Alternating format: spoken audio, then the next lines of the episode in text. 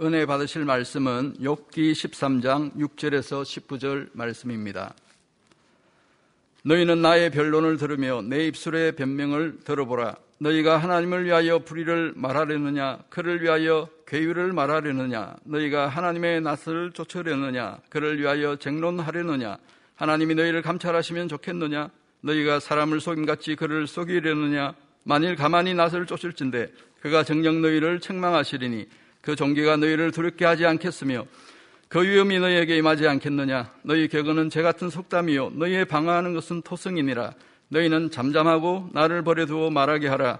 무슨 일이 임하든지 내가 당하리라. 내가 어찌하여 내 살을 내이로 물고 내 생명을 내 손에 두겠느냐? 그가 나를 죽이시리니 내가 소망이 없노라. 그러나 그의 앞에서 내 행위를 변백하리라. 사국한 자는 그의 앞에 이르지 못하나니 이것이 나의 구원이 되리라 너희는 들으라 내 말을 들으라. 나의 설명을 너희 귀에 담을지니라. 보라 내가 내 사정을 진술하였거니와 내가 스스로 어려운 줄 아노라. 나와 변론할 자가 누구이랴? 그러면 내가 잠잠하고 기운이 끊어지리라. 사랑하는 성도 여러분, 지난 시간에는 욥이 교만함 가운데 예정의 하나님으로 판단하며 친구들의 외식을 책망하는 모습을 보았습니다. 하나님은 나라를 부강하게 하셨다가 멸하게도 하시며 열국을 광대하게 하셨다가 잡히게 하신다며 마음대로 하시는 하나님이라 하였습니다.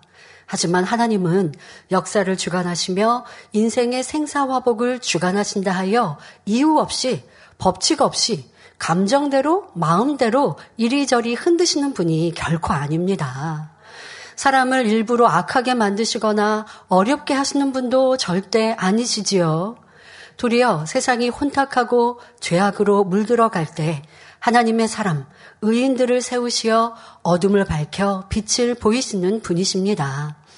그런데 욥은 이런 하나님을 오해하고 판단하고 있습니다. 또한 친구들이 자신을 권면하고 가르친다며 너희는 나를 가르칠 자격이 없어. 너희는 외식하는 자이며 거짓말하는 자라며 잠잠하라. 그것이 지혜롭다며 공격적인 말을 하였습니다. 이는 친구들을 무시하며 업신여기는 표현이지요. 오늘 말씀에서도 이런 욥의 교만함이 드러납니다. 말씀을 통해 우리 자신을 발견하는 복된 시간이 되시기를 바랍니다. 당의자님께서 욕기 강의를 하시면서 자주 한편의 말씀에서도 여러 번 여러분 이 말씀으로 또 욥의 모습 속에 자신을 발견하세요. 자신을 대입하세요라는 말씀을 하십니다. 왜요? 이 말씀이 좀 반복 매주 매주 반복적인 것 같지만 결국 그렇지 않거든요. 그리고 우리가 아직 깨닫지 못하고 버리지 못했다면 반복적인 말씀이라도 또 듣고 들어서 변화되어야 하는데 똑같은 말씀인 것 같지만 또 그렇지 않습니다. 깊이 있게 또 다른 방향으로 우리를 보게 하시는 것이고요. 그리고 이 말씀을 아무리 들어서 요번 이런 이런 모습이 있었어요. 요번 이런 교만함이 있었어요. 라고 기억하고 가르칠 수 있어도 나의 변화와는 상관이 없습니다. 그 말씀이 자신을 들여다보는 거울이요. 또 거울로 내 얼굴에 뭐가 화장이 잘못된 거를 발견했어도 고치지 않으면 소용이 없잖아요. 얼굴에 뭐가 묻은 거를 알았어도 지우지 않으면 소용이 없잖아요. 말씀을 들을 때는 아 나도 저런 모습이 있었구나 깨닫는 것 같아요. 그런데 잊어버린다고요. 그리고 깨우쳤어도 알고 있다고 해서 우리의 자아가 또 근본의 악이 양심의 악이 버려지는 건 아니거든요. 불같은 기도를 통해 또 그러한 수고와 노력이 끊임없이 지속적으로 해야 버려집니다. 저는 그런 표현을 합니다. 자, 우리 근본의 악이라는 것, 본성 속의 악이라는 것, 부모의 기로부터 받아 내려온 것, 그러면서 내가 살아가면서 굳혀놓은 죄와 악이란 말이에요. 자, 그런 죄성들. 자, 그러면 그 죄의 성질에 올라가고 올라가면 내 부모로부터 시작된 게 아닌 근본의 악도 있잖아요. 조상 대대로 대대로 대대로 라는 것. 그럼 이 죄의 악의 역사가 얼마나 오래됐습니까? 그것이 내 안에 근본의 기로부터 받아 내려왔으면 자 이것을 여러분들이 버리기 위해서도 하루아침에 되는 것도 또 그냥 하는 것도 아니에요. 그래서 죄를 피 흘리기까지 싸워 버려야 한다 하셨죠. 명심하고 불같은 기도가 여러 날, 때로는 몇 주, 몇 개월도 필요할 수도 있고 또 어떤 거는 잠잠하게 죄를 눌렀나? 근데 근본적으로 완전히 버려야 되는데 기도하고 성령 충만하면 이게 이렇게 가지치기 하듯이 그 나무를 좀 가지는 쳐놨어요. 근데 뿌리째 뽑아놓은 게 아니면 또 자라난단 말이에요. 그러한 죄의 성질도 아셔서 깨우쳤으면 기억하여 불같이 기도하시고 또 자신을 발견하고 인정하는 그래서 변화의 열매로 나오는 말씀이 되길 바랍니다. 본론으로 들어갑니다. 본문 욥기 13장 6절에 욥은 친구들에게 너희는 나의 변론을 들으며 내 입술의 변명을 들어보라고 말합니다. 변론이란 사리를 밝혀 옳고 그름을 따지는 것을 의미합니다. 그런데 디모데 전서 6장 20절을 보면 바울 사도가 사랑하는 제자 디모데에게 디모데야, 내게 부탁한 것을 지키고 거짓되이 일컫는 지식에 망령되고 허한 말과 변론을 피하라고 부탁하는 것을 볼 수 있습니다. 이처럼 성경은 변론하지 말라고 말씀하시는데 욥은 하나님과 변론하겠다고 하며 친구들에게 자기의 변명을 들어보라고 합니다. 옳고 그름을 따져서 욥 자신은 잘못이 없다는 것을 밝히고 정당화하려는 것이죠. 자, 이런 모습 속에서요, 우리의 대화하는 내용들도 좀 점검하면 좋겠습니다. 사람들이, 여러분 각자가, 우리가요, 대화할 때, 어떤 것들에 뭐 의견을 나누고 또 발전을 위해서 함께 대화하는 것, 이런 대화도 있지만, 많은 사람들이 내 형편을 상대에게 이해시키려고 하고 납득시키려고 하고 그래서 상대방이 나를 이해해주고 내 편이 되어주기를 바라는 말들이 대화가 참 많습니다. 더더욱 내가 공경에 처했다든가 또 뭐 사무실 어떤 일을 할 때라든가 모임 중에 다른 사람과 내 의견이 달라요. 그러면 아, 내 의견을 내가 더잘 어, 정립해서 상대방을 이해시켜야지, 의견이 다른 사람을 이해시켜야지라는 것보다 이해하지 않는 상대방 외에 그 외에 다른 사람들에게 나를 납득시켜요. 그래서 다른 사람이 내 편이 되어줬으면 그래 다른 사람들이 나를 더 인정해 줬으면 A와 B, A와 나 내가 의견이 다르면 내가 A를 납득시키고 A에게 내 의견을 더 설명해 주면 그러면 됐는데 그게 아니라 그 외에 상관없는 제3자가 에게 나를 막 설명해요. 나를 정당화하려는 것이고 내 편을 만들고자 하는 것이죠. 지금 욥은 하나님에 대하여서 지금 계속 변론하고 있잖아요. 자, 그런데 친구들은 하나님 편이지 욥의 편이 아닌 것 같이 대화를 합니다. 그때 자꾸 친구들에게 자기 변명과 자기 정당성을 설명을 했는데 그런데 친구들은 그것도 납득하지 않아요. 내 친구들에게 자기를 자꾸 납득시키다가 그러다가 결국 하나님을 나쁜 하나님으로 계속 만들어가지고 왜 하나님과 나와의 싸움이에요. 요배 입장에서는 지금 친구들과 내가 아니라 하나님이 나를 공격하시고 하나님 나를 괴롭게 하셨어라고 설명해야 내 연단이 이해가 되거든요.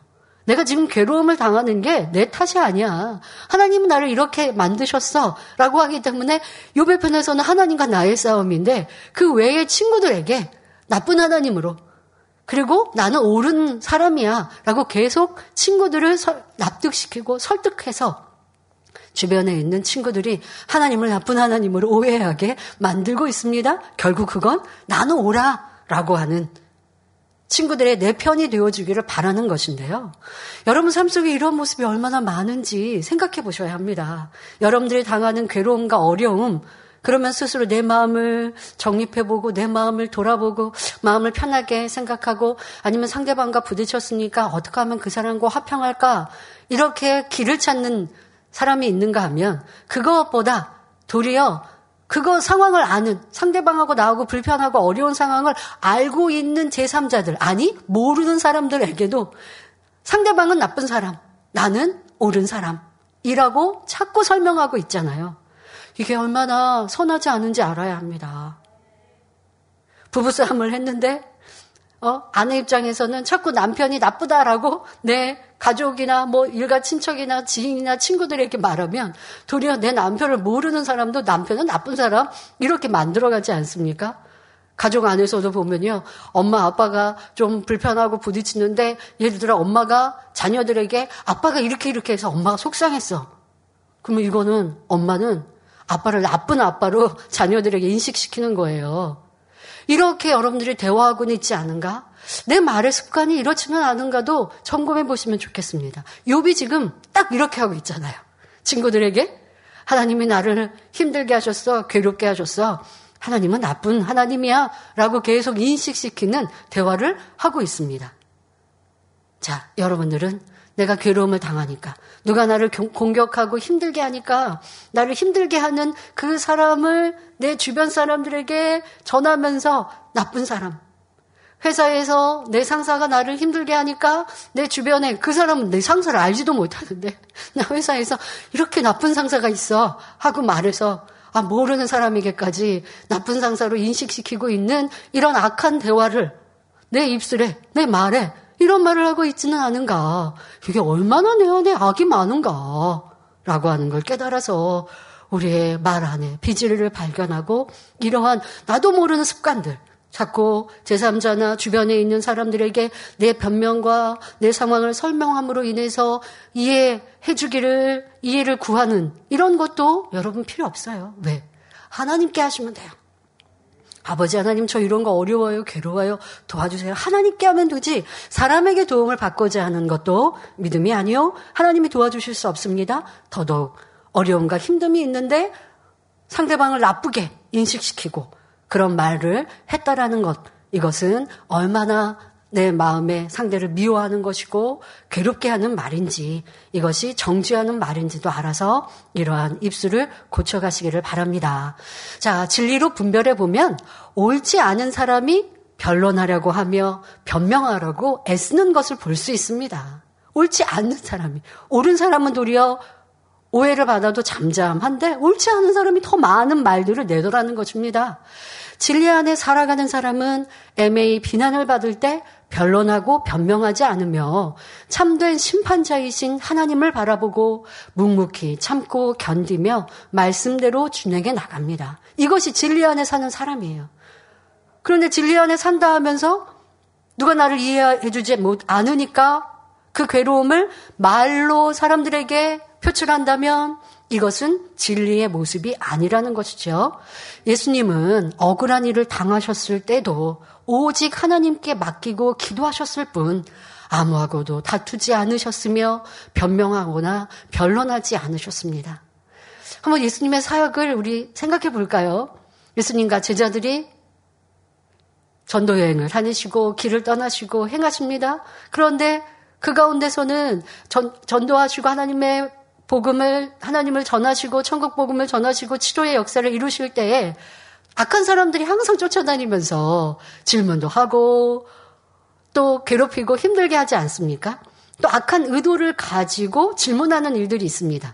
자, 그럴 때 예수님께서 제자들에게 필요에 따라 설명을 하십니다. 왜? 제자들이 분별하지 못하기 때문에 필요에 따라 설명은 하시지만 자 예수님께서 아 그 바리새인이 그때 질문했던 그 사람이 이런 악으로 이렇게 했어라고 하면서 아니 왜 내 마음을 몰라주고 하면서 제자들에게 하소연한다고 한번 여러분들이 상상해 보세요.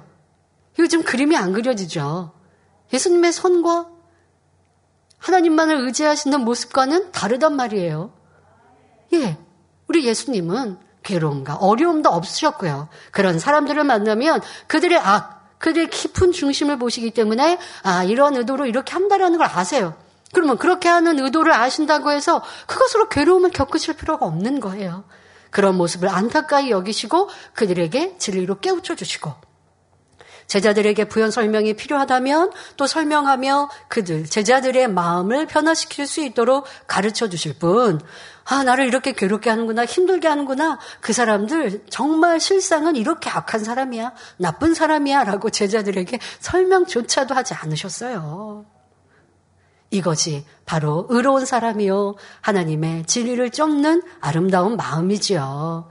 자, 우리도 자기를 변명하거나 변론하지 말고 하나님께서 친히 역사하실 수 있도록 맡겨드리는 사람이 됩시다. 그런데 변명, 변론하지 않고 참으려고 하니까 답답하고 화가 나며 나만 손해보고 나쁜 사람이 되는 것 같아 결국 참지 못하지요. 바로 마음 안에 악이 있기 때문입니다.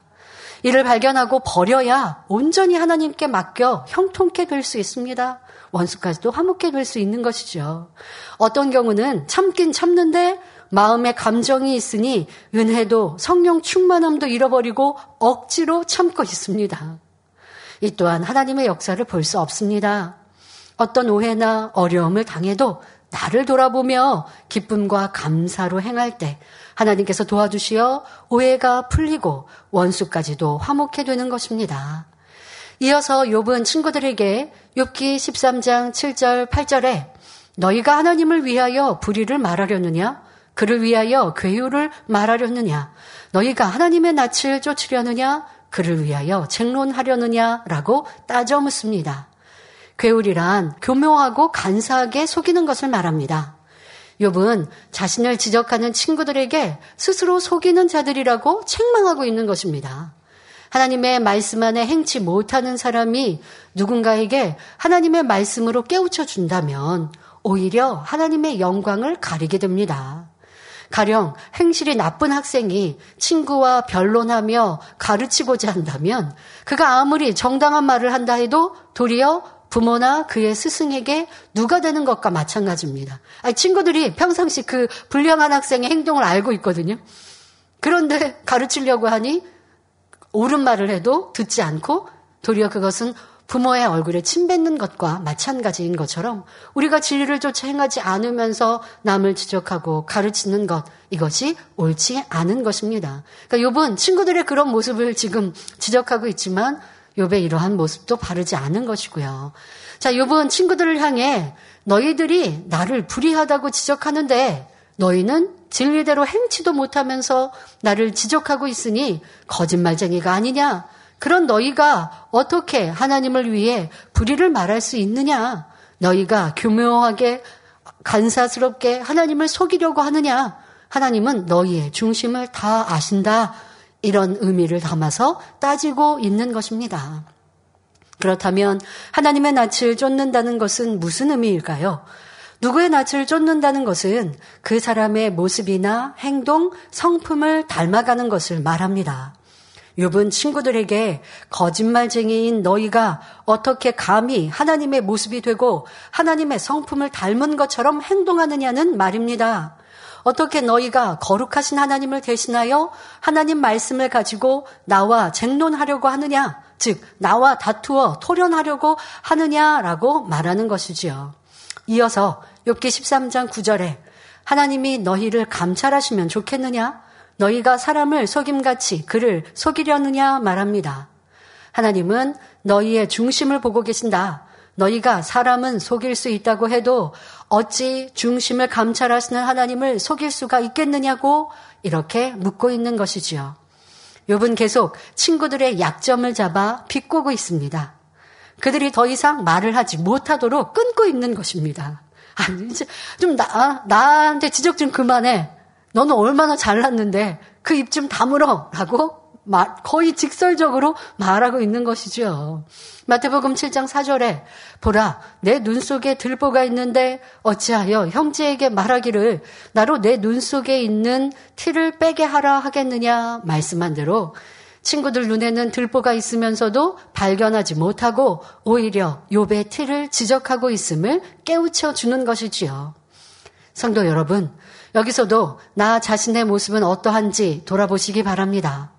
여러분이 심히 공고함 속에 빠져 있을 때 다른 성도가 하나님의 말씀으로 계속 권면한다고 합시다. 이때 겉으로는 표현하지 않는다 해도 마음속으로는 권면하는 상대가 미워지거나 싫어지지는 않았는지요? 자기도 온전하지 못하면서 잘난 척 하는 것처럼 보이고 권면의 말들이 아니꼽게 들리진 않았는지요? 그렇다면 이 또한 교만임을 알아야 합니다.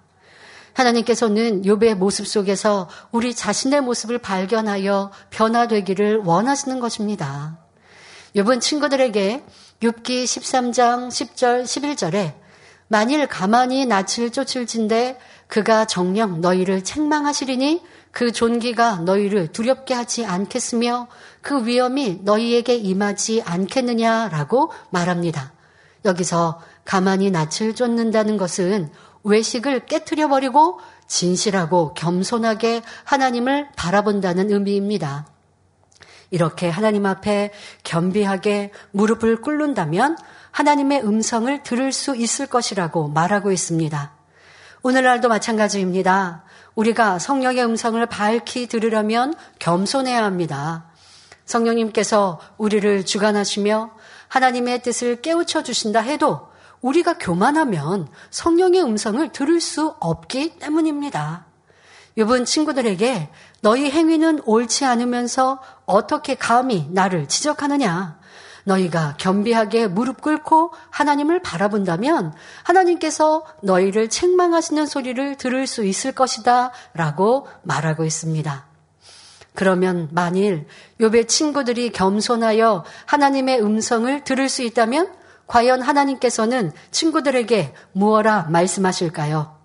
친구들의 거짓과 외식, 본인들은 언행이 일치하지 않으면서 욥을 함부로 판단하며 질타했던 모습 등을 하나님께서는 도리어 친구들에게 책망하실 것입니다. 마태복음 7장 1절 2절에 비판을 받지 아니하려거든 비판하지 말라. 너희의 비판하는 그 비판으로 너희가 비판을 받을 것이요 너희의 헤아리는 그 헤아림으로 너희가 헤아림을 받을 것이니라 말씀합니다. 이 말씀대로 여러분들이 누군가를 비판하고 헤아리면 여러분도 반드시 비판과 헤아림을 받게 되고 원수마귀 사단도 여러분을 비판하고 헤아릴 수밖에 없습니다. 혹여 내 눈에 다른 사람의 티가 보인다면 내 눈에는 그보다 비교할 수 없이 커다란 들보가 있음을 깨달아야 합니다. 먼저 내 눈에 있는 들보를 빼낼 때 깨끗한 눈이 되어서 형제의 눈 속에 있는 티도 빼줄 수 있습니다. 눈은 마음의 창이라 했으니 내 마음이 성결할 때 사랑과 덕으로 상대의 티를 뺄 수 있는 것입니다. 그러나 내 눈에 들보가 있는 사람이 상대의 티를 빼려고 하면 그 말이 찌르는 가시가 되어 상대를 힘들게 하고 실족하게 만들 수 있습니다. 그러므로 들보가 없는 깨끗한 마음이 되어 상대의 아픔을 사랑으로 감싸주며 생명으로 인도할 수 있는 우리 모두가 되어야 하겠습니다. 특별히 가정 안에서 부모님들이 자녀를 볼 때 삐뚤어 나가는 모습, 이런 모습을 보시면 안타까워서 당연히 권면하시는 것 맞습니다. 그래야 하죠. 그러나 자녀 입장에서도요, 부모님이 서로 다투는 모습. 여러분들은 자녀에게 너 방 청소해. 오라, 게임 그만해. 이것을 지적하지만 자녀는 아니, 엄마, 아빠는 싸우고 다투면서 나한테 이런 거 하지 말라고 말씀하시네. 하고 생각한단 말이에요. 그러니 당연히 건면하고 가르쳐야 될 것도 있습니다만은 고운 말, 선한 말로 하시고 그러면서도 내 입장에서도 야 내가 이렇게 지적하지만 건면하지만 부모로서 이렇게 당연히 해야 할 말을 하지만 그러나 내 자녀도 나, 나를 생각할 때 아니 엄마는 이것 고쳤으면 좋겠는데 이런 생각할 수 있는 내 안에 잘못이 있지라고 민망이는 좀 생각해야죠. 그렇다고 해서 우리 자녀들 부모님이 건면하실 때 그런 생각하라는 거 아닙니다. 절대 그러면 안 돼요. 지금 요분 친구들 건면을 듣고 너부터 잘해라고 말하지만 이거는 잘못된 말이에요. 그러나 여러분들이 이, 이 런 욥의 모습을 통해서 바로 말을 할 때 내가 먼저 지켜 행하는 것이 중요하다라는 것을 여러 시간을 통해서 말씀을 드립니다. 친구들이 예, 자기는 행하지 않으면서 자기는 가식적이고 어, 어 행치 않, 는 모습으로 욥을 권면하는 이 또한도 잘못됐다고 지금 양면으로 여러분 설명하고 있는 것이지. 상대방이 나를 지적할 때 당신부터 잘해라는 마음을 가지면 이것 또한 교만함이고 절대 그래서는 안 되는 요배의 악한 모습을 말씀을 주었고요. 그러나 여러분들이 꼭 필요에 따라 권면해야 하는 위치일 수도 있잖아요. 그러할 때 민망한 모습으로 아, 나 또한도 이렇게 저 사람이 내 일 권면을 들을 때 이러한 부족함이 있지. 그러면 그런 생각하면 어떻게 하는 줄 아세요? 말이 더 고와질 수 있잖아요. 거칠게 왜 그것도 못해 하면서 감정 상하게 자존심 상하게 말하지 않을 수는 있잖아요. 그러니까 그렇게 서로 서로 우리가 다 잘하자고요. 네. 나도 너도 나 이런 부족함이 있지만 나도 변화될 거고 그러나 너도 이런 모습 이렇게 내 자녀 내 아들 딸 엄마도 이렇게 이런 모습이 있지만 노력할게. 그러니 너도 이렇게 노력해줘. 이런 아름다운 관계가 되면 가족 안에서도 서로 발전되이 또 아름다운 가정이 될 수 있을 거예요. 그런데 자꾸 나는 부모니까 지적할 수 있어. 책망할 수 있어. 라고 하는 그 자세가 되면 자녀 입장에서는 더더욱 마음으로 아, 내 부모님은 엄마 아빠는 다투면서 이렇게 언행에 일치하지 않으면서 음, 자녀이 나한테 이렇게만 하시네. 속으로 그렇게 생각한다고요. 이러한 우리의 모습을 말씀을 통해 발견하고 변화되어야겠습니다. 자, 욥은 하나님이 친구들을 책망하실 때 그 존귀가 너희들을 두렵게 하지 않겠느냐고 말합니다. 욥은 하나님이 참으로 존귀하면서도 두려운 분이고 그 위험이 어떠하다던 것을 알고 있었습니다. 그러나 사랑의 하나님은 알지 못하고 예정의 하나님으로 잘못 알고 지금 두려워하고 있는 것입니다. 자, 여러분들은 어떠하십니까? 사랑의 하나님, 공의의 하나님. 자, 어떤 측면으로 더 가깝게 느껴지십니까? 사랑의 하나님. 자, 그러면 사랑의 하나님만 기억하시면 안 됩니다. 또, 공의의 하나님도 정확하게 알아야 하고 심판의 하나님도 알아야 하고 두려운 하나님에 대해서도 우리는 경외심을 가져야 합니다. 자, 이 양면을 정확하게 알아야 그것이 올바른 진리가 되어지고 여러분 삶의 밝은 빛이 되어집니다. 사랑의 하나님, 용서의 하나님이시니까 내가 잘못해도 하나님은 용서하셔라고 하면서 맨날 잘못하고 그리고 맨날 회개하고 절대 아니, 아니 됩니다. 자, 우리 하나님은 사랑 자체이시지만 또한 공의의 하나님이십니다. 자, 우리가 이 양면을 잠깐 예를 통해서 말씀을 드릴 때 여러분 안에 이 말씀이 이 사랑의 하나님, 공의의 하나님, 정확히 심판하신 하나님, 모든 것을 다 알고 보고 계신 하나님. 그러니 우리는 그 안에서 더 진리 가운데, 빛 가운데 살아야지 라는 마음을 가지시길 바랍니다. 자, 성경을 보면 하나님을 사랑하는 사람이라 해도 그가 하나님 말씀을 어기고 죄를 지으면 엄청난 환난이 오는 것을 볼 수 있습니다. 바로 이것이 공의 하나님이죠. 그러나 공의의 하나님 측면만 이때 보시면 안 돼요. 그 안엔 또 사랑이 담겨 있습니다. 자, 예를 들어 다윗의 상황을 보겠습니다. 다윗은 다윗 왕은 하나님의 사랑과 인정을 받았, 받았던 사람입니다. 그가 이스라엘의 왕이 된 후 평안해졌을 때 그런데 문제는 그 본성 속에 있던 악이 드러났습니다. 다윗 왕은 바세바라는 여인을 취하였는데 그녀에게는 남편이 있었습니다. 그 남편은 이스라엘을 위해 전쟁에 나가 있었는데 매우 선하고 충성스러운 사람이었죠. 그런데 다윗 왕은 자신이 우리아의 아내를 취한 것을 은폐하기 위해 우리아를 전쟁터 선봉에 바로 맨 앞에 세우게 하여 이방인의 손에 죽게 만들었습니다. 이에 하나님께서는 나단 선지자를 통해 어찌하여 내가 여호와의 말씀을 업신여기고 나 보기에 악을 행하였느냐 하시며 다윗을 호되게 책망하셨습니다. 다윗은 즉시로 자신의 죄를 인정하고 내가 여호와께 죄를 범하였노라 고백합니다. 이에 나단 선지자는 여호와께서도 당신의 죄를 사하셨나니 당신이 죽지 아니하려니와 이 일로 인하여 여호와의 원수로 크게 회방할 거리를 얻게 하였으니 하며 연단이 따를 것을 알려주었지요. 여러분 이런 모습은 사울 왕과 크게 대조되는 모습 아닙니까? 사울 왕은 지정을 받을 때에 인정하지 않죠. 계속 변명하고 이유되죠. 그런데 다윗 왕은 왕입니다. 선지자가 와서 지적할 때 바로 낮은 모습으로 철저히 회개하는 모습을 볼 수 있습니다. 그러니 하나님을 사랑하는 사람이었다 하는 것이죠. 어, 하나님을 사랑하고 하나님을 인정한 사람인데 죄를 지었는데요? 라고 하지 말고 지금 말씀드린 대로 본성 속에 있는 악이 드러났고 드러났는데 어떠한 모습을 취했느냐 라고 하는 것에 여러분들이 사랑의 하나님 또 공의 하나님 그리고 사랑하는 사람들의 모습을 비교하여 보시라는 거예요. 자, 회개했더니 죽지 않겠다라고 하나님께서 그 회개를 받으셨으나 그러나 지은 죄에 대한 보응이 임할 것을 선지자는 설명하였습니다. 자, 이후 사랑하는 아이가 죽었고 아들들 간에 살인 사건이 일어났으며 한 아들이 쿠데타를 일으키는 등 다윗은 참으로 혹독한 연단을 받아야 했습니다. 하지만 다윗은 이 연단을 감사함으로 받았고 더 깊은 선과 사랑으로 발전되었습니다.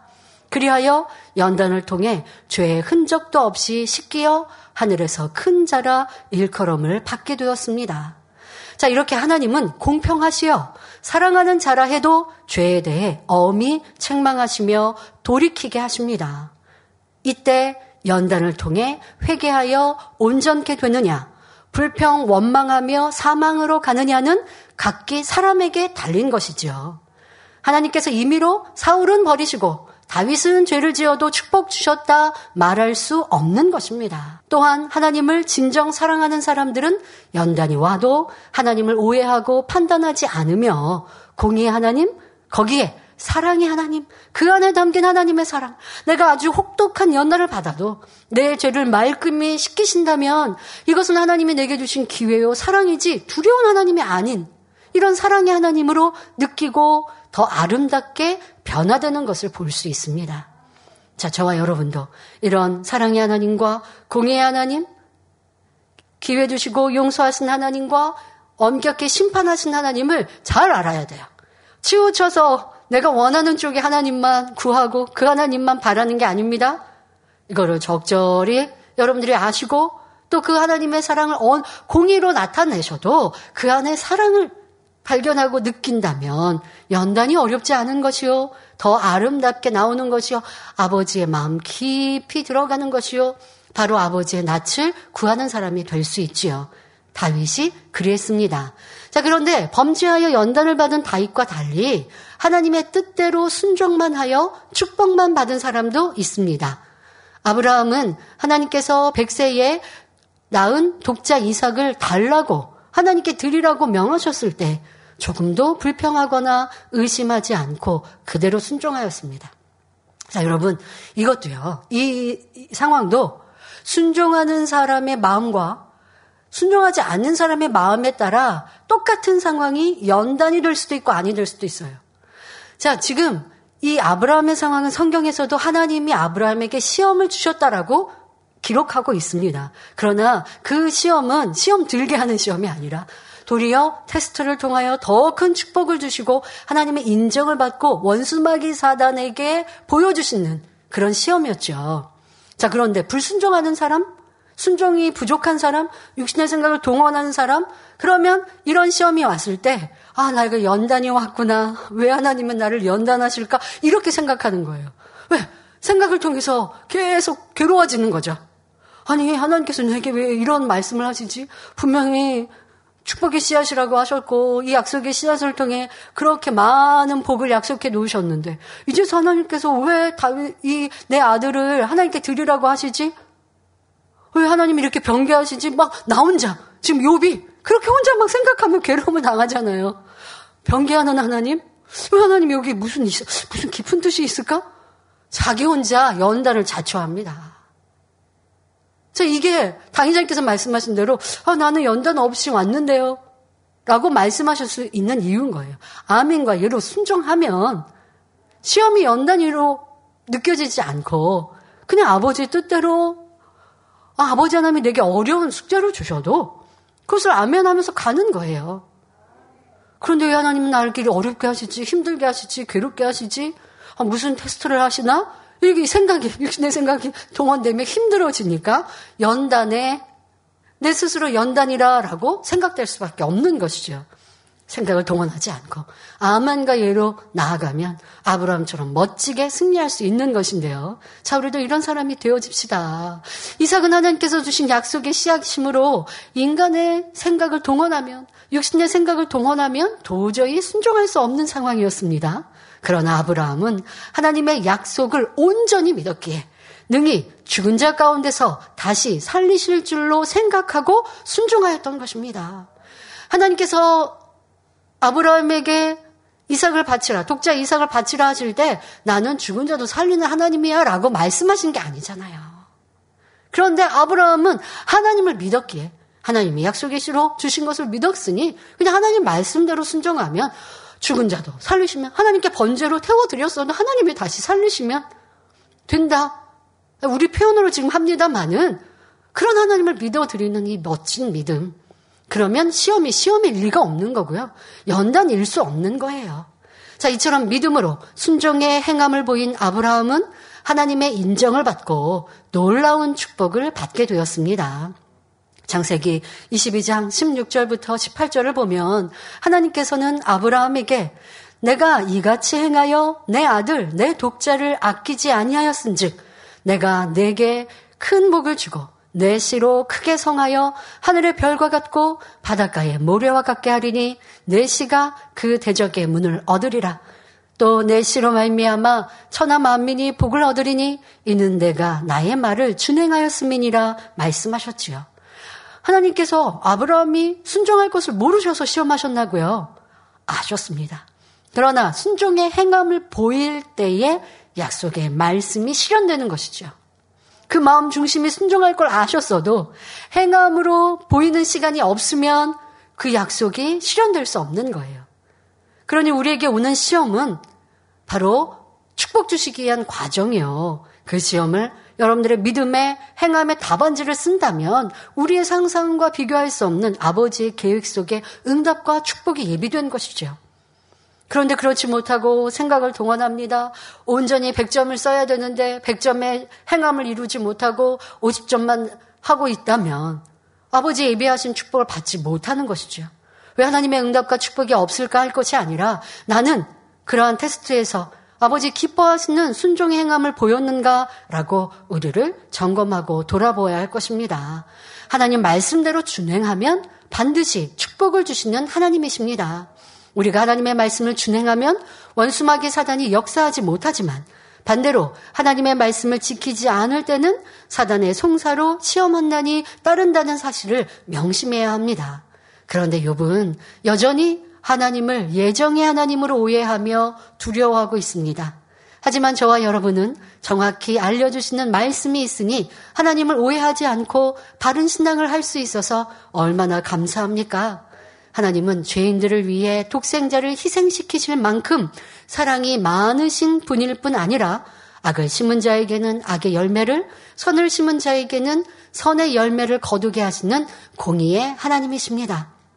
그러니 우리 모든 성도님들은 문제 앞에 진리로 대입하여 신속히 문제 해결받는 지혜로운 성도가 되시기를 바랍니다. 바로 사랑의 하나님과 공의의 하나님 이 양면을 잘 기억하시고 여러분들에게 다가오는 모든 일들 속에 아버지의 기뻐하시는 행함을 이루십시오. 자, 이어서 욥은 친구들을 향해 욥기 13장 12절 13절에 너희 격언은 재 같은 속담이요 너희의 방어하는 것은 토성이니라. 너희는 잠잠하고 나를 버려두어 말하게 하라. 무슨 일이 임하든지 내가 당하리라 라고 말합니다. 그동안 욥의 친구들은 나름대로 최선을 다해 하나님의 말씀을 사용하여 욥을 깨우쳐 주려고 애를 썼습니다. 그러나 욥은 그들의 말을 진리로 받는 것이 아니라 하나의 격언이나 속담으로밖에 여기지 않았습니다. 격언이나 속담은 교훈이 될 만한 내용도 많지만 어디까지나 인간의 말에 불과하며 진리와는 맞지 않는 내용도 있습니다. 그러므로 욥은 친구들의 말을 재 같은 그러니까 뭔가를 종이나 나무나 뭐 이런 걸 태우고 남은 채 아무 쓸데 없는 것 아닙니까? 자, 이런 쓸, 쓸데 없는 재 같은 속담, 즉 티끌처럼 가치 없는 말이라고 표현합니다. 이 또한 욥의 교만함을 드러내는 말이지요. 친구들이 비록 온전하지는 못한다 해도 그들의 권면 속에는 하나님의 말씀이 담겨 있는데 욥은 이를 한낱 사람의 격언이나 속담 정도로 생각하니 어찌 깨달음이 올 수 있겠습니까? 또 욥은 친구들에게 너희의 방어하는 것은 토성이라 했는데 토성은 흙으로 쌓은 성을 말합니다. 돌로 쌓은 성은 견고하지만 흙으로 쌓은 성은 약해서 공격을 받으면 쉽게 무너져 버릴 수밖에 없습니다. 지금까지 욥과 친구들은 서로 변론하며 공격과 방어를 반복해 왔습니다. 그런데 욥은 친구들이 방어하는 것은 금방 허물어져 버릴 토성에 불과하다고 단정지어 말하고 있는 것입니다. 그러니까 너희가 내 말에 그렇게 답변을 했어도 어, 그래 다 쓸모없는 말이야 라고 말하는 것이지요. 너희의 말은 격언과 속담에 불과하니 너희가 나를 어찌 하겠느냐? 너희는 토성처럼 허물어져 버릴 쓸데없는 소리를 하지 말고 잠잠히 내 말을 경청하라. 무슨 일을 당해도 내가 당할 것이니 이러쿵 저러쿵 말할 필요 없다. 이렇게 말하고 있지요. 이처럼 사람이 교만해지면 하나님 말씀도 귀에 들어오지 않습니다. 또는 하나님 말씀을 하나의 격언 정도로 그냥 듣기 좋은 인간의 말로 받아들입니다. 속담이나 격언이라 해도 교훈이 담긴 말은 들을 수 있어야 하는데 하나님 말씀조차도 한낱 사람의 말로 들리게 되는 것입니다. 성도 여러분, 이러한 모습을 단지 욥의 교만으로만 생각할 것이 아니라 나는 그렇지 않은지 돌아볼 수 있어야 하겠습니다. 욥의 친구들에게 아무 소리 하지 말고 내 말을 경청해 보라 했으니 자 이번에는 과연 어떤 말을 하는지 살펴볼 텐데요. 저는 이런 지금 욥의 13장에 지금 어, 하고 있는 말 이 몇 절만 보아도요. 이 대화하고 있는 장면이 좀 연상이 되더라고요. 그러니까 욥이 자기의 입장을 지금 친구들에게 막 설명했어요. 나는 잘못한 게 없는데 하나님이 나에게 이렇게 하루아침에 이런 연단을 허락하셨고 괴로움을 주셨다. 나는 잘못한 거 없어. 라고 지금 말을 하니 친구들은 그렇지 않아. 하나님은 악인에게 심판하시고 의인은 높이시고 또 축복해 주셔. 그러니 너가 당한 거는 너의 죄 때문이야. 라고 그렇게 답변했단 말이에요. 그러니 또 이 13장, 12장, 13장에서는 욥이 그렇지 않아. 내가 행한 것들을 봐봐. 지금까지 내가 행한 게 얼마나 선이었는데. 그런데 하나님은 강한 하나님, 강한 힘으로 이렇게 나를 찍어 누르셨고, 나를 괴롭게 하셨어. 이 세상의 역사만 보더라도 나라가 부강했는가 하면 갑자기 어, 어려워지기도 하고 이런 역사 속에 하나님이 다 개입되시지 않았냐? 나 또한 내 삶 또한 지금에 당한 내 괴로움 또한 하나님이 그리하신 거야라고 친구들에게 설명했어요. 그러면서 또 친구들에게 앞서 말씀드린 대로 내 변론을 좀 들어줘. 내 입장을 좀 이해해줘. 자, 이렇게 지금 몇 절 앞서서는 설명했잖아요. 친구들에게 이제 부탁하는 어조를 했어요. 그런데 또 지금 욥기 13장 뭐 12절 13절에는 또 다시 친구들에게 너희 아무 말도 하지 마. 너희 말 아무 필요 없어. 너희의 말은 제 같은 격언이고 속담 속담에 불과하고 너희가 아무리 내 말에 대해서 항변하더라도 그거는 그냥 흙으로 만든 토성과 같아서 내게 아무런 도움도 안 됐고 쓸모없는 말이야. 그 앞에는 친구들에게 내 말 좀 들어봐줘 하고 사정사정 하다가 아, 또 지금 몇 절 뒤에는 어 너희 너희 말은 아무 쓸모 없어 하는 이 지금 말에서 이런 생각이 들었습니다. 야 욥의 말을 듣고 있는 친구의 표정이 참 안 좋았나 보다. 여러분들 대화할 때 그렇잖아요. 내가 지금 일방적으로 말하고 있어도 상대방이 뭐라고 대꾸하지 않아도 상대방의 의견과 생각이 표정에 나올 때가 있죠. 그러면서 표정이 나오고 있는데 그 말을, 그 모습을 보면서 아, 저 사람이 지금 내 말을 무시하구나. 지금 내, 내가 이렇게까지 내 입장을 설명하는데 이해하지 않고 있구나. 그러면 거기에다 내고 또 여러분들이 아니야. 제 입장은요, 이렇고요. 하고 막 설명해요. 그런데 상대방이 막 표정이 더 안 좋아져요. 나를 무시하는 표정, 기분 나쁜 표정, 내가 무슨 말뭐 하는데 입꼬리가 이렇게 피식피식 올라가면서 무시하는 웃음? 이런 말은 하지, 상대방이 말은 하지 않았지만, 내 말이 틀렸다고 말은 하지 않지만, 표정 중에 그런 말이 그런 표정이 나와지는 걸 내가 보면 그러면 상대방에게 말은 하지 않았는데 상대방이 무슨 말을 듣지 않았는데도 또 내 표현이 격해지죠. 상대방을 무시하는 표정, 말을 한다든가 아니면 나를 더 옹호하는 말을 한다든가 제3자를 인용해가지고 내 의견이 맞다라고 이렇게 더 강한 어조를 쓴다든가 야, 지금 친구들의 표정이 과간이 아닌가 보다.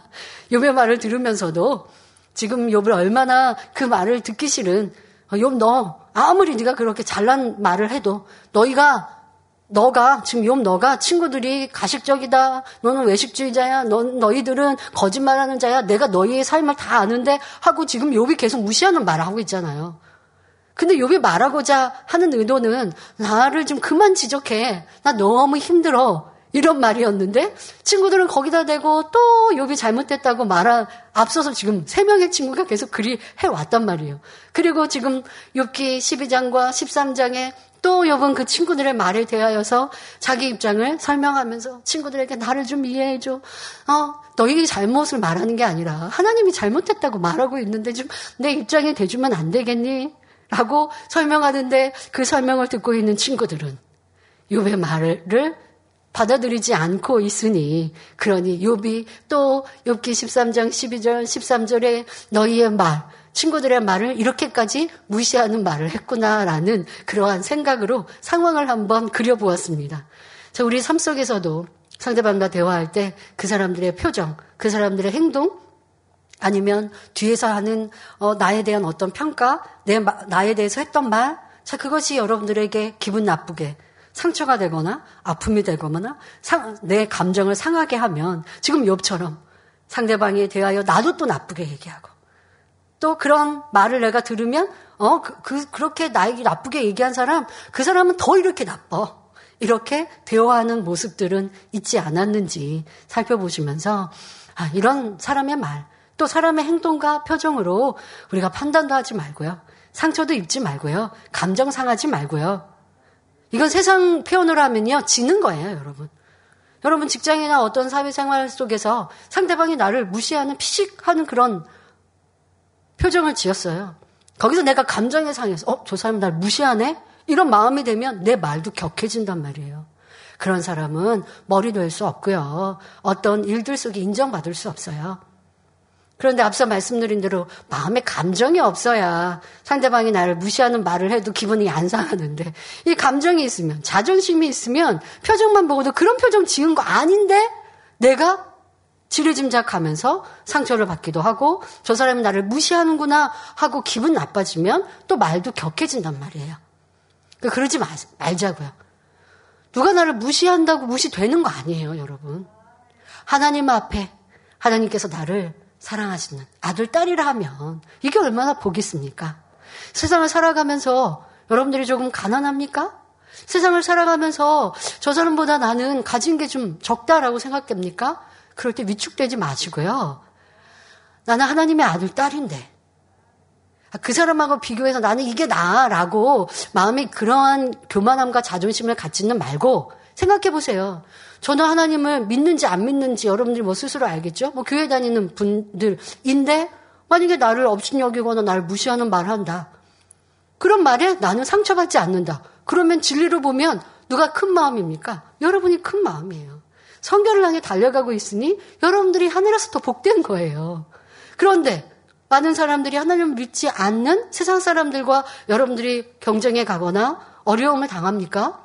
그러면 마음 안에 아, 나는 하나님의 아들, 딸이니. 세상에 저 사람이 누린 이런 권세나 부가 없어도 그래도 나는 힘들 필요가 없어. 천국 가면 금길이 내가 밟는 땅인데. 라는 마음으로 자부심을 갖고 또 누가 나를 무시한다고 해도 위축되지 마시고 더 평안하고 행복하고 승리하는 여러분 되십시오.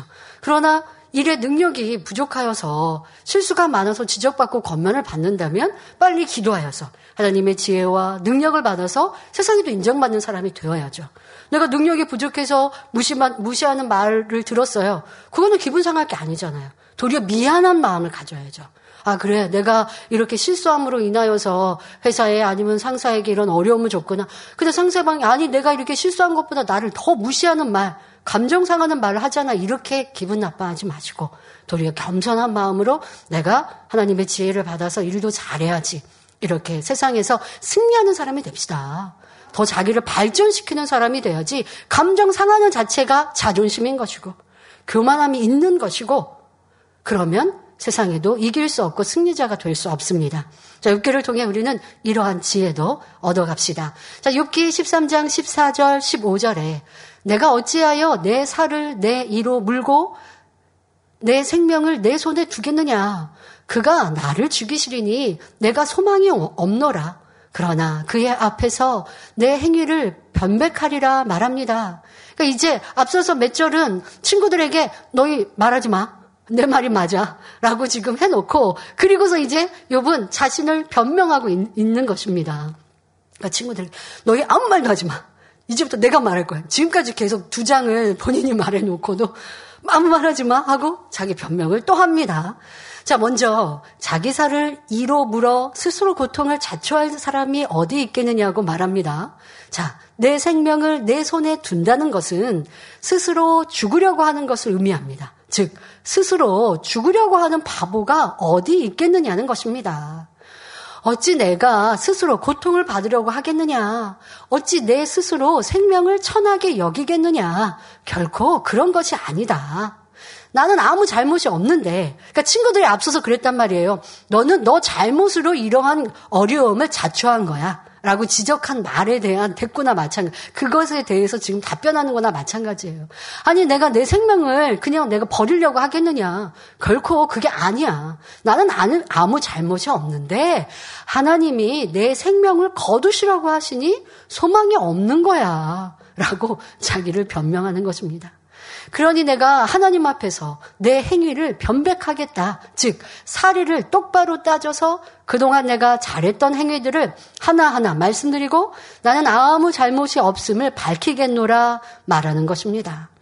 하나님, 어찌하여 저를 이렇게 힘들게 하십니까? 나는 아무 잘못이 없는데, 열심히 번제도 드리고, 좋은 일을 하면서 살았는데, 어찌하여 저를 죄인처럼 다루십니까? 이렇게 따지겠다는 것이지요. 이어서 6기 13장 16절에 사곡한 자는 그의 앞에 이르지 못하나니 이것이 나의 구원이 되리라 말합니다. 사곡한 자는 그의 앞에 이르지 못한다는 것은 요사스럽고 평곡한 사람, 즉 비뚤어진 사람은 하나님 앞에 이르지 못한다는 말입니다. 그리고 이것이 자신의 구원이 된다고 하였는데 이는 욥 자신은 사곡한 자가 아니기 때문에 의인이기 때문에 하나님 앞에 구원이 된다는 의미이죠. 여전히 나는 옳다라고 주장하고 있는 장면입니다. 그러면서 13장 17절에 너희는 들으라. 내 말을 들으라. 나의 설명을 너희 귀에 담을지니라 하며 오히려 친구들을 깨우쳐 주려 합니다. 앞서 제가 설명한 대로 친구들에게 친구들이 어떤 표정을 짓고 요배 말을 듣고 있길래 또 내 말을 들어 들어라고 말하고 있는지 생각해 보면서 들어 말씀을 들으세요. 내가 설명할 것이니 너희는 듣고 깨우치랴 라는 겁니다. 자 이런 말 지금 계속 반복적으로 하고 있죠. 친구들이 안 듣거든요. 요비 이렇게 어, 오랜 시간 설명을 해도 친구들은 요배 입장, 요배 설명 그걸 듣지 않거든요. 그런데도 욥은 계속하여 내가 옳다 주장하고 내가 맞다 말하면서 내 말을 들으라 들으라 하고 있습니다. 자, 무엇을 또 설명할까요? 욥기 13장 18절 19절에 보라 내가 내 사정을 진술하였거니와 내가 스스로 의로운 줄 아노라 나와 변론할 자가 누구이랴 그러면 내가 잠잠하고 기운이 끊어지리라 말합니다. 여기서 욥은 어떤 사정을 진술하였다고 말하는 것일까요? 욥은 그동안 나는 의로운 자이며 죄를 지은 일이 없고 악한 일을 한 것이 없다라고 진술하였습니다. 그러니까 친구들에게 그렇게 계속 설명하였죠. 평소 욥의 삶은 어떤 일에 대하여 하나님 앞에 조금이라도 흠이 있을까봐 반드시 번제를 드렸고 도리어 자녀를 위하여서도 이렇게 번제를 드렸습니다. 늘 하나님을 경외하였으며 사람들에게 덕을 쌓고 구제하고 봉사했지요. 바로 이런 내용을 친구들에게 진술했다는 것입니다. 내 스스로 의로운 줄을 안다는 것은 비록 친구들이 인정해주지 않는다 해도 욥이 스스로의 행위를 볼 때 의인이라고 자신한다는 것이지요. 또한도 생각해 보세요. 나는 오라, 오라라고 계속 설명하고 있는데 친구들은 앞서서 너는 잘못됐어 라고 말했고, 지금 계속해서, 어, 내가 잘못한 게 없잖아. 친구들을 납득시키려고 하면서도, 그러면서 또 말을 하면서 그래요. 너희들이 나를 인정해 주지 않아도 상관없어. 내가 나를 보니까 나는 의인이야. 또 이렇게까지 말합니다. 그러니 이렇게 의인인 자신과 누가 감히 변론할 수 있겠느냐고 반문하고 있습니다. 앞서선 그랬죠? 친구들, 너희는 가식 스럽게 어 분명히 너희는 행하지도 않으면서 나를 가르치니까 너희는 나랑 대화할 수준이 아니야. 나를 지적할 군번이 아니야. 라고 지금 말했어요. 그러면서 내가 나를 보니 의로운 사람이고 나는 의인이야. 그런데 나보다 더 의로운 사람은 내가 보니까 없네. 그러니까 누가 나하고 변론할 사람이 없어. 라고 또 이렇게까지 말합니다. 변론할 자가 있다면 욥 자신보다 더 의인이어야 하는데 그럴 만한 사람이 누가 있겠느냐는 것이지요. 만일 욥보다 더 의로운 사람이 있다면 욥은 그 앞에서 잠잠하고 기운이 끊어질 것이라고 합니다. 즉 자신이 그 앞에서 항복하겠다는 것이지요. 상도 여러분, 그러면 여러분은 욥과 변론할 수 있겠습니까? 욥이 말한 대로 나보다 더 의로운 사람이면 내가 그 말을 들어줄게 하는데 여러분들은 욥보다 더 의롭다라고 말할 수 있겠습니까? 가령 성도님들 중에는 스스로 악을 행치 않으며 열심히 말씀대로 행해 나가는 분들이 많습니다. 온전한 11조와 주일 성수는 물론 기도를 쉬지 않으며 열심히 사명 감당하는 분들도 많이 계십니다. 자, 그런 분들은 그럼 내가 상대의 죄를 지적할 자격이 있을까요? 예수님께서 가늠하여 잡혀온 여인, 그 여인을 어떻게 하든 정지하려고 하는 이들에게 죄 없는 자가 돌로 먼저 저 여인을 치라 하셨어요. 자, 당의자님은 그 설명을 하시면서 예수님의 행하신 부분들을 자세히 우리 가운데 가르쳐 주셨고요. 그러면서도 그런 말씀 하셨습니다. 요즘 시대에 예수님께서 이런 말씀을 하시면서 죄인을 앞에 두고 정지하려 할 때 죄 없는 사람이 죄 없는 사람이 정지해도 됩니다. 죄 없는 사람이 돌로 치세요 하면 요즘 사람들은 요즘 이 세대에는 세상 사람이 아니고 이 악으로 물든 이 우리 세대에는 너나 나나 할 것 없이 돌로 치려 하거나 아니면 나는 죄 안 지었다라고 말할 것이다 하신 말씀 들어보셨죠? 이러한 모습입니다. 나는 그렇지 않은지 한번 점검해 보십시오. 여분 나는 의인이고 그러니 그런데 나보다 의로운 사람은 없어라고 말하고 있는데요. 분명히 성경 안에서도 내가 상대의 죄를 상대의 잘못을 용서하지 않으면 하나님께서도 나를 용서하지 않으신다 했습니다. 그러니 우리는 아무도 정죄하지 말라고 하셨어요. 그런데 여러분들은 정죄하지 않는 사람입니까? 아니면 상대의 죄에 대해서 정죄하는 사람입니까? 상대의 죄에 대해서 허물을 말하고 시시비비하고 수근거리면 이게 정죄인 거예요, 여러분. 잘못이 적은데 크게 부풀렸다고 해서 정죄가 아니라 아, 저 사람은 죄인이야 하는 게 정죄인 거거든요. 자, 명백히 죄가 있으니까 정죄하라고 하셨나요? 용서하라고 하셨나요?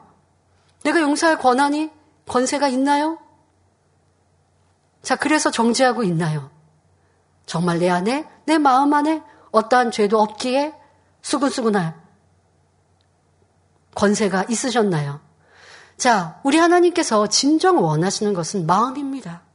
내가 행위적으로 온전하여 욥이 어, 나랑 변론할 사람이 있냐라고 할 때 손 드실 분이 우리 성도 중에는 있을 수 있다라고 당의자님은 말씀하시면서 그러나 아버지 하나님이 원하시는 것은 행위적인 신앙이 아니라 마음의 할례라라고 덧붙여 설명해주고 계시는 거예요. 만일 겉모습은 거룩한데 마음에 악이 많고 덕과 사랑이 없다면 욥과 같은 행위적인 경건에 불과합니다. 경건의 모양만 갖추지 말고 마음의 악을 버림으로 아버지 하나님의 형상을 닮은 거룩하고 온전한 자녀들이 되어야 하는 것입니다. 하나님께서는 욥의 행위가 아니라 중심을 보셨습니다. 시험을 통하여 욥 안에 깊숙이 숨어 있는 속마음을 끄집어 내시니 욥은 입술로 엄청난 죄를 낳았을 뿐만 아니라 권면하는 친구들 앞에 아나 무인으로 행동했지요. 그럼에도 욥은 스스로 잘한 것만을 내세우며 죄가 없다고 생각했습니다. 욥은 스스로 누구에게 악을 행치 않았기 때문에 의롭다 생각하지만 이는 진리를 바로 알지 못하여 죄에 대한 기준이 다르기 때문입니다. 욥의 기준으로 보면 내 편에서 먼저 남을 때리고 욕한다면 악이지만 만일 남이 나를 때릴 때 나도 대응하여 나를 지키기 위해서라고 사람들은 말하겠죠? 나도 상대방이 그렇게 공격에 대응하여 어쩔 수 없이 때렸고 남이 욕할 때 나도 같이 욕한다면 죄가 아닙니다. 라고 생각하는 것이죠. 그러나 하나님의 말씀은 어떻게 가르치고 있습니까? 마태복음 5장 39절부터 42절에 나는 너희에게 이르노니 악한 자를 대 적지 말라. 누구든지 내 오른편 뺨을 치거든 왼편도 돌려대며 또 너를 송사하여 속옷을 가지고자 하는 자에게 겉옷까지도 가지게 하며 또 누구든지 너로 억지로 오리를 가게 하거든 그 사람과 심리를 동행하고 내게 구하는 자에게 주며 내게 꾸고자 하는 자에게 거절하지 말라 말씀합니다. 요배 친구들은 요백에 겉옷을 달라고 한 것도 오리를 가자고 한 것도 아니었습니다. 욥의 비참한 소식을 듣고 먼 길을 달려와서 7일 밤낮을 애통하며 욥을 위로해주고 하나님의 말씀으로 깨우쳐 주었을 뿐입니다. 그런데 욥은 그런 친구들을 상대할 가치도 없다며 힐련하고 있으니 결코 의인의 모습이라고 할 수 없지요. 욥은 오른뺨을 맞으면 왼뺨도 대어주는 것이 아니라 오히려 두 대, 세 대 이상 때리고 있는 것입니다. 또한 욥은 이 세상에 누가 나보다 의로운 사람이 있어서 나와 변론할 수 있겠느냐라고 했는데 이는 참으로 하늘을 찌르는 교만입니다. 사람 중에는 자신과 변론할 자가 없다 했으니 이제 욥은 누구하고 변론해야 할까요? 욥의 말대로라면 변론할 대상은 하나님 한 분밖에 계시지 않습니다. 그러니 욥은 이제 하나님께 변론하고자 합니다. 여기서부터는 다음 시간에 말씀드리겠습니다. 결론을 말씀드립니다. 사랑하는 성도 여러분, 욥은 자신의 악은 알지 못하며 친구들을 가르치고 하나님께도 따져 묻고 있습니다. 이는 교만함에서 나오는 모습이지요. 교만한 사람은 다른 사람이 옳은 말을 해주어도 귀담아 듣지 않고 자기 주장만 합니다. 자기 변명, 자기 이유만 됩니다. 교만은 진실을 볼 수 있는 마음의 눈을 멀게 하기 때문에 스스로 자기 자신에게 속는 경우가 많지요. 옳지 않은 길로 가면서도 자신은 옳은 길로 간다고 여기고 남이 볼 때는 바르지 않은데도 자신은 잘하고 있다고 생각합니다. 사람이 발전하려면 먼저 자신의 부족함을 깨달아야 하는데 교만이라는 속성은 깨달음 자체를 막아버립니다. 그러므로 우리는 교만이 틈타지 않도록 항상 경계해야 합니다.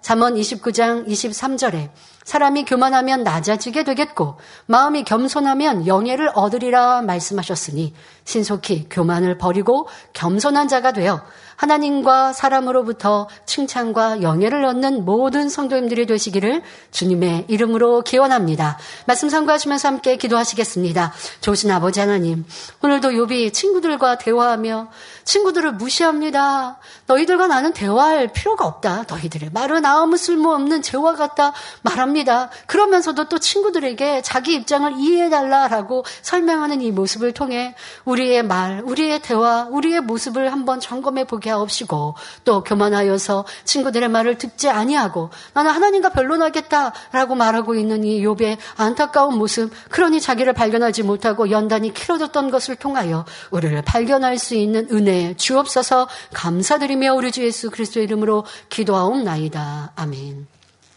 영상을 통하여 당양님의 환자를 위한 기도를 받겠습니다.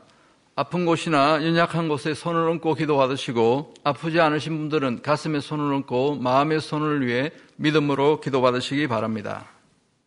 할렐루야 전능하신 사랑의 아버지 하나님 이 시간 기도 받는 모든 성도님들 위해 안수하여 주옵소서.